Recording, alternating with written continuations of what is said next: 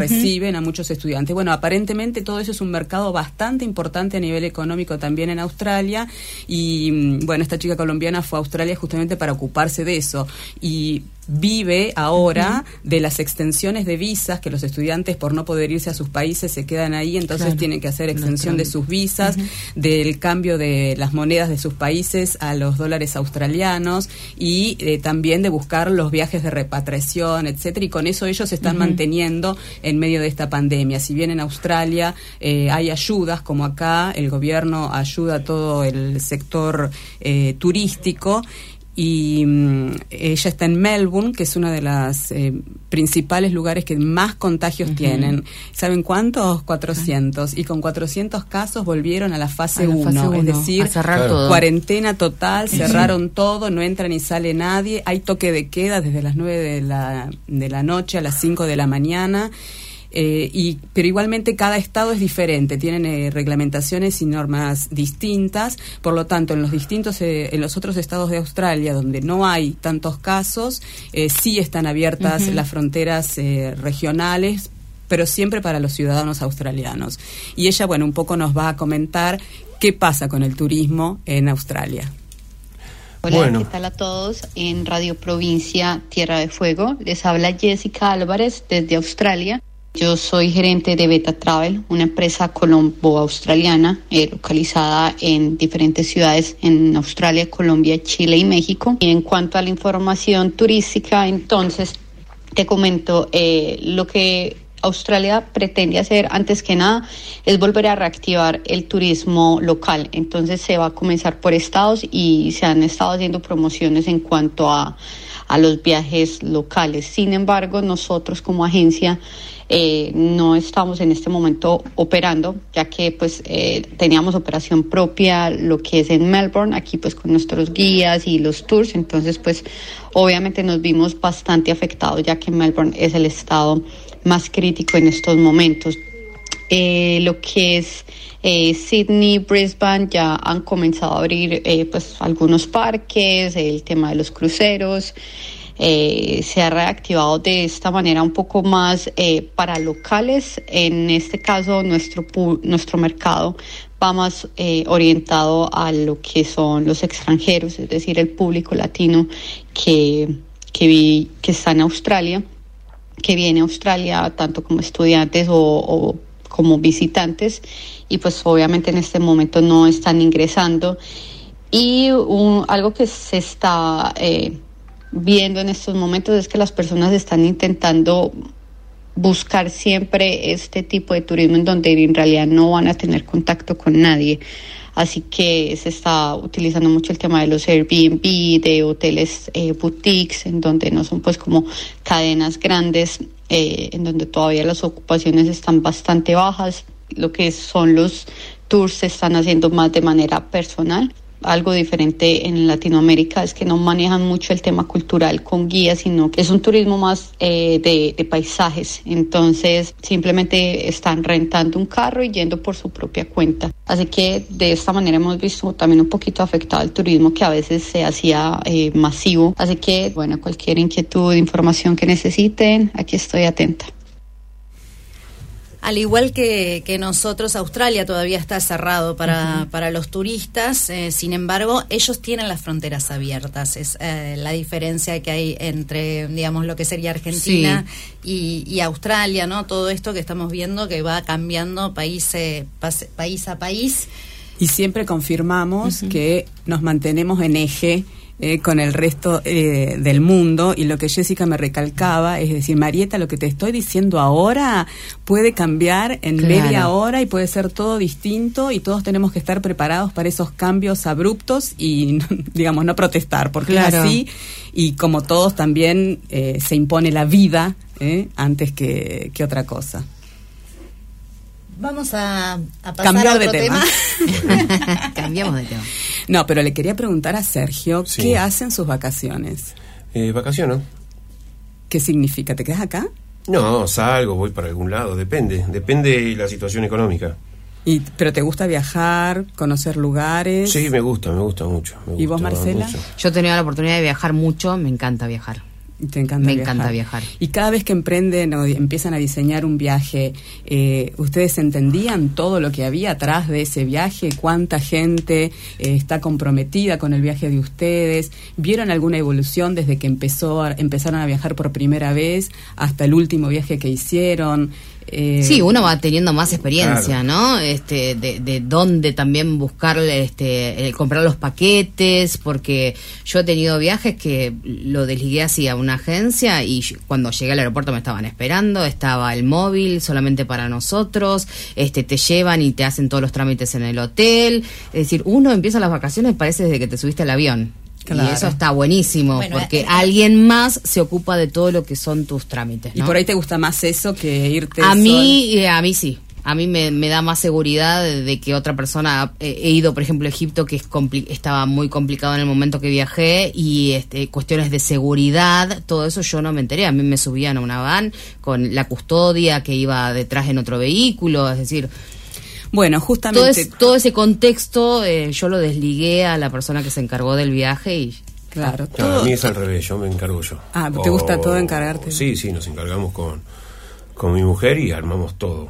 Nosotros no buscamos por agencia. Eso nunca. fue cambiando igual con el tiempo, ¿no? Porque pensar hace No, lo 20 que años pasa es que sin, primero sin pagás internet, más, sin todo. No, a pero veces digo, te engañan ¿Cómo en fue una misma cambiando agencia. eso? Sí, sí, sí. Te dicen, este, y vos vas, en nuestra metodología era cada vez que llegábamos a un lugar, no hablar con nadie relacionado al turismo, sino con las personas vecinos de la zona, qué lugar se puede hacer, qué no se puede hacer, y primero ahorrás mucho dinero, no te llevan como ganado y disfrutás mucho más. Ejemplo, Bueno, acá tenemos- la vez que fuimos a México, nos dijeron en la isla, una isla que estaba cerca para ir a, a ver las, las mantarrayas. Si vos ibas por la excursión, te doy, ahora no me acuerdo cuánto era. Eh, por persona eran 50 dólares, por ejemplo. Y nosotros por 10 dólares fuimos con un micro, con mis hijos y, y mi familia. Bajamos al lugar, alquilamos los snorkel. No, perdón, nos compramos los snorkel en un supermercado. Cuando te lo alquilaban eran cinco veces más caro. Y vos decías, bueno, ahora cómo hacemos con las mantarrayas, porque seguramente que tienen de estar a... No, hacías 10 pasos, las tenías ahí. Pero supuestamente ellos te acompañaban, te guiaban, te llevaban, vos decías, bueno, tenés que ir a irte como 100 metros para adentro. No, estaban a cin- 20 pasos, estaban a las mantarrayas, vos metías la cabeza en el agua y las veías. Y algunas las podías llegar a tocar, aunque estaba prohibido. Ah. Sí, estaba prohibido por la reserva. Bueno, acá me encanta porque tenemos en una mesa de no sé cuántos metros tiene esta mesa, eh, justamente los dos ejemplos de turismo que se pueden dar. Uno que le gusta el turismo organizado y que te hagan todo y, y lo- todo lo contrario. Y son dos maneras de viajar y todas estas situaciones y cada una de las personas que viaja ha sido estudiado y cuando empezó el turismo empezó de una manera diferente, Claro. fue evolucionando, Claro. porque justamente hay una definición de qué es el turismo y a partir de eso eh, las cosas se van desarrollando y van evolucionando. O por eso mismo es difícil encontrar una definición de turismo porque la percepción y las formas de viajar que tiene cada uno es muy, no diría tan variada como las personas, pero los segmentos cada vez van variando más a medida que todo esto va evolucionando. Por eso es muy difícil por ahí decir qué es el, el turismo. Hay tantas definiciones como autores que se ocuparon de este Claro. tema, pero nosotros preferimos eh, y encontramos una frase, una definición elaborada por María Laura Borla, que a través de la investigación bibliográfica y su experiencia propia creó su definición. Y esa es la que vamos a compartir ahora como separador del programa y que nos va a acompañar durante todo este mes, eh, que es el turismo. El turismo es una práctica social que genera beneficios económicos principalmente en la comunidad receptora y que se basa en el uso del patrimonio natural y cultural de una región de un modo no consumible, ya que no se agota un atractivo por ser visitado muchas veces.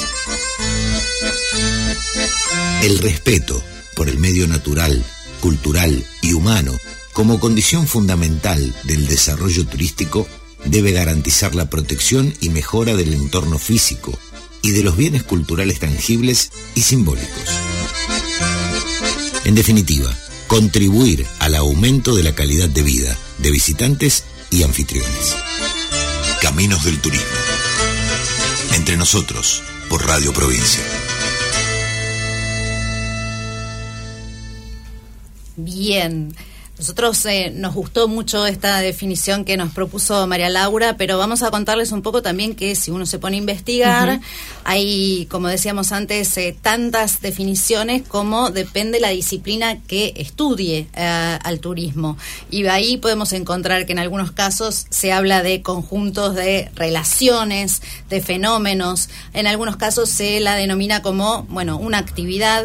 Y por otro lado, en algunas definiciones, no específicamente en esta que elegimos nosotros, eh, uno de los componentes importantes a considerar es que el turismo implica un desplazamiento y permanencia fuera del domicilio de la persona que viaja. O sea, para considerar una persona turista, turista, tiene que existir esta cuestión, ¿no? Un lugar de donde sale el turista a, a, donde llega, una justamente un desplazamiento que no es lo mismo que una persona que estadísticamente, o esto desde el punto de vista de las estadísticas, tiene que ver con una persona que es migrante, que también se desplaza fuera de su domicilio, permanece en un cierto lugar, pero justamente, bueno, las razones de los orígenes de las migraciones tienen eh, múltiples causas, pero a efectos estadísticos casi todo podríamos decir que es considerado turismo, desde no lo que, las motivaciones que tienen que ver con, los negocios, eh, para visitar familiares, lo que tiene que ver no el,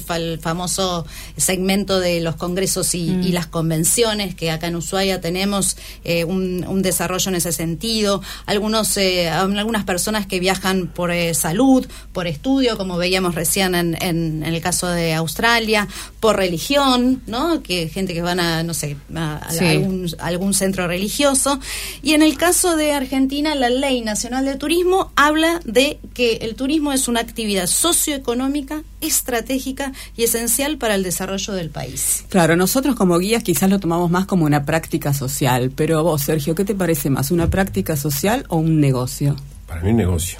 Claro, ¿viste? Entonces depende de, qué lado se mire, vos lo ves al turismo de una forma o de otra. Nosotros eh, lo tomamos como una práctica social que deriva luego en un beneficio económico y no al revés. Claro, depende de dónde lo veas o, o quién lo, lo arma, pero es Claro, verlo como un negocio solamente para mí sería un peligro, ¿viste? Porque sacás a la gente de, que en realidad vos servís a esa gente para que disfrute independientemente de lo de que ganes. Recursos, ¿no? Los recursos naturales, que la explotación de los recursos naturales, ¿no? Si algo sabemos que el turismo eh, eh, implica eh, una serie de disciplinas o casi todas prácticamente es transversal a todas las disciplinas, por eso es que hablamos muchas veces los licenciados en turismo, ¿no?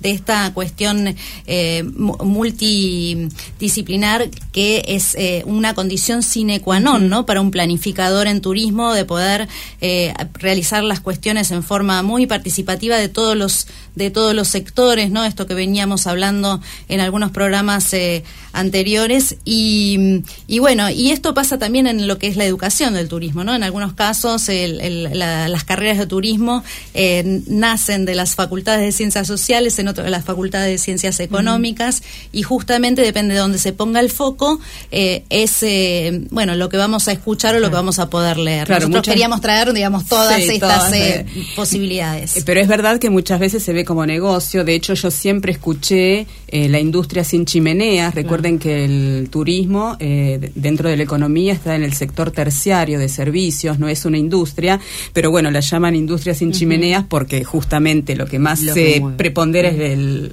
el factor económico y sin chimeneas por esto de que no contamina, por lo menos es lo que entiendo yo al decir cuando dicen industria sin chimeneas, eh, por eso. Y otra cosa interesante es, es justamente que el turismo eh, a nivel fiscal es eh, una exportación, como nosotros no podemos llevar el parque nacional al extranjero para que la gente lo disfrute, la gente tiene que venir, a verlo acá, pero fiscalmente hablando entran dinero no provocado en el mismo... divisas. divisas. O bueno, también los nacionales traen el dinero de otra parte que no es de la región y por eso llamamos exportación. Cuando yo empecé a pensar en turismo, yo decía, Sergio, bueno, como es una importación, si entramos entran turistas, yo decía, es una importación, pero bueno, no, nada que ver. Y esas cosas son lindas, ¿viste? De, a poco ir aprendiendo. Y por otro lado, bueno, con toda esta cuestión de, los últimos años, ¿no? De las últimas... Eh, décadas eh,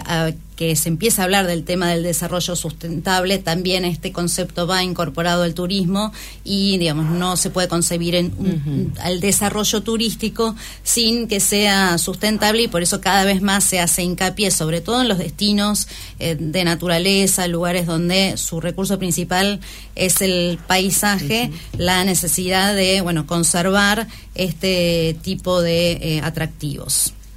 Bueno, y podemos seguir desmenuzando toda esta eh, definición del turismo, pero como no queremos atrasar mucho el micro, vamos a presentar nuestro próximo tema, que es un poco colación de lo que algo de algo que ya hablamos. Sí, un poco esto de, bueno, de los paisajes, que no, ya hablamos de, una de las cuestiones que sale unos de los elementos o de las montañas que sale de, se sobresale de nuestros, de nuestro paisaje, como es el, el Monte Alivia.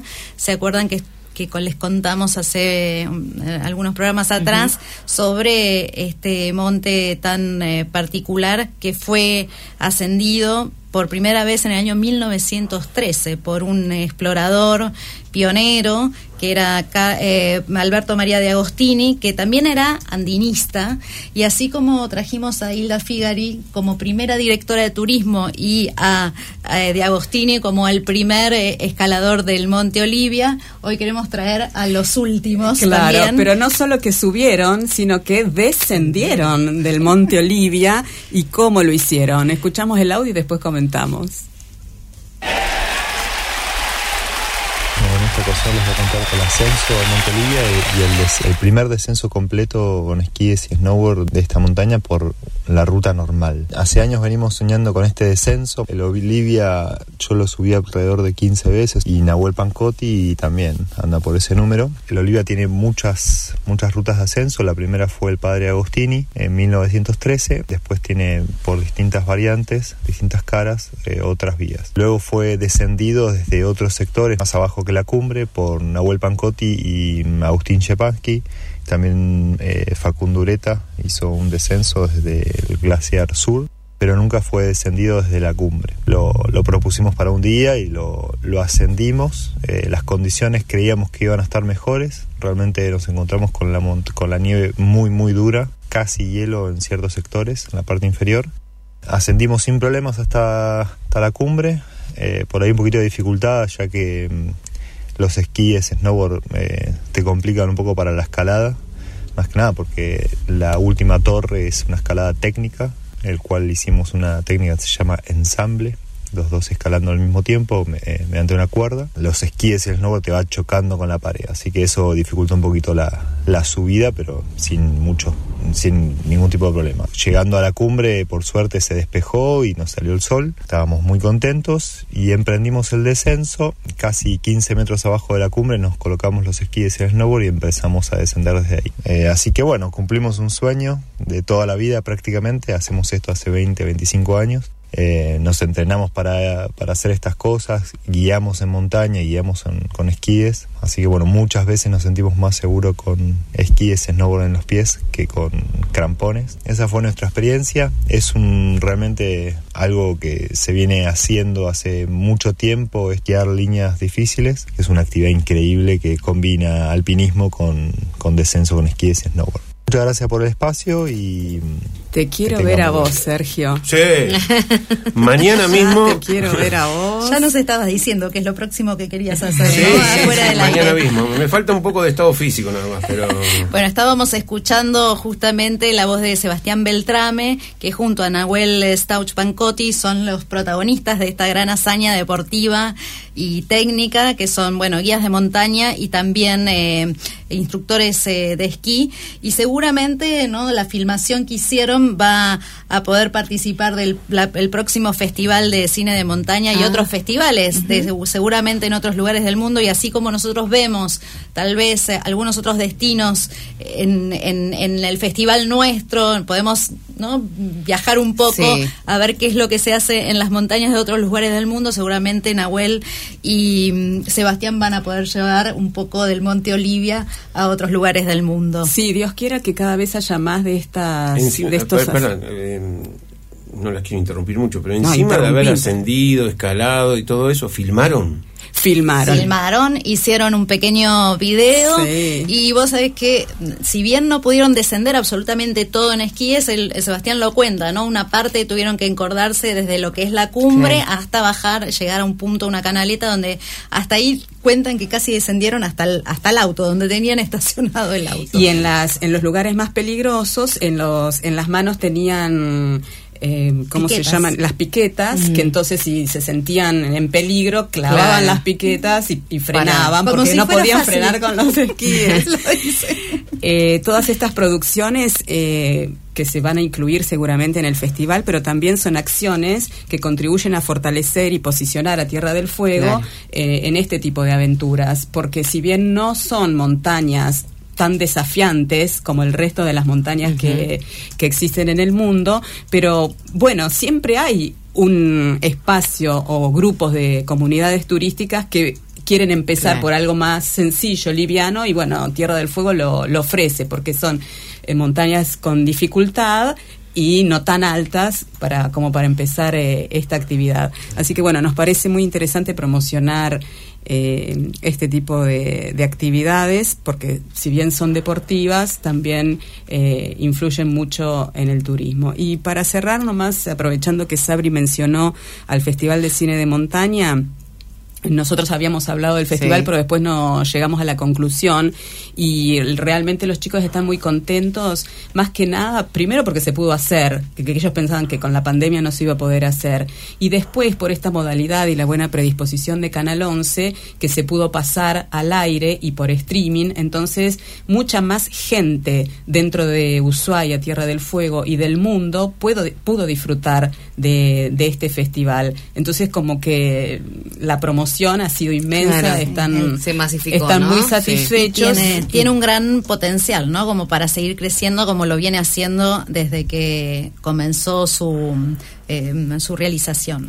Bueno, cerramos ya, chicos, no los entretenemos más, pero bueno, Sabri desafió a la tecnología también. Viste que dicen que siempre la tecnología nos vence. ¿Qué hiciste, Sabri, vos? Bueno, les cuento a todos nuestros oyentes y sobre todo a aquellos que no nos están escuchando, justamente que ahora ya nos pueden escuchar, eh, creamos nuestro podcast. Muy bien. Y ya nos pueden escuchar justamente en las distintas plataformas, en Anchor y en Spotify. Nos buscan Caminos del Turismo y ahí van a poder escuchar todos los programas anteriores eh, que eh, tal vez eh, no pudieron escuchar. Vamos a ir subiéndolos y vamos a tratar de hacer también la investigación de subir nuestros antiguos programas, ¿no? De hace muchos años, porque es interesante a veces escuchar. Para que, para que vean si estamos más jóvenes, por lo menos de la voz.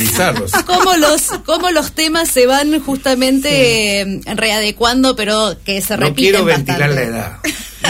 Pero ¿qué los tienen, ¿dónde los tienen grabados? Ah, en un cassette. Le vamos a pedir a Matías que nos ayude un poquito, que nos asista con este Vamos en el horno. Bueno, y así cualquier inquietud, cualquier tema que les interese a nuestros oyentes, nos pueden seguir por las redes, el Facebook, el Instagram, y nos pueden eh, justamente hacer poner las inquietudes eh, a través de esos canales que con gusto vamos a escucharlos. Como siempre les agradecemos mucho. Por favor. recuerden que seguimos en la lucha con esto de, no tener trabajo, pero nos reinventamos. El, siempre decimos el Facebook de Mercado de Guías para todos aquellos que, que quieran eh, interesarse en lo que pueden hacer los guías aparte de guiar. Así que muchísimas gracias. Bueno, hasta el próximo miércoles. Hasta el próximo miércoles y muchas gracias. Caminos del Turismo, en su quinta temporada.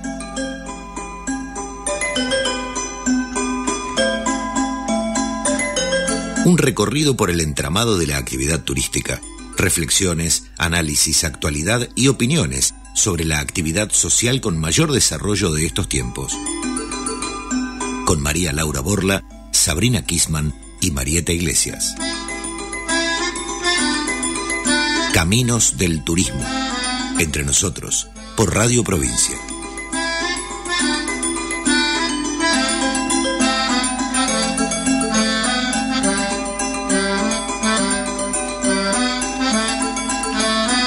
Transmite, transmite Radio Provincia 100.1 MHz en Ushuaia, 102.5 MHz en Tolwyn y 103.3 MHz FM Activa. Desde la ciudad de Río Grande, transmite Radio Provincia, la radio líder en Tierra del Fuego.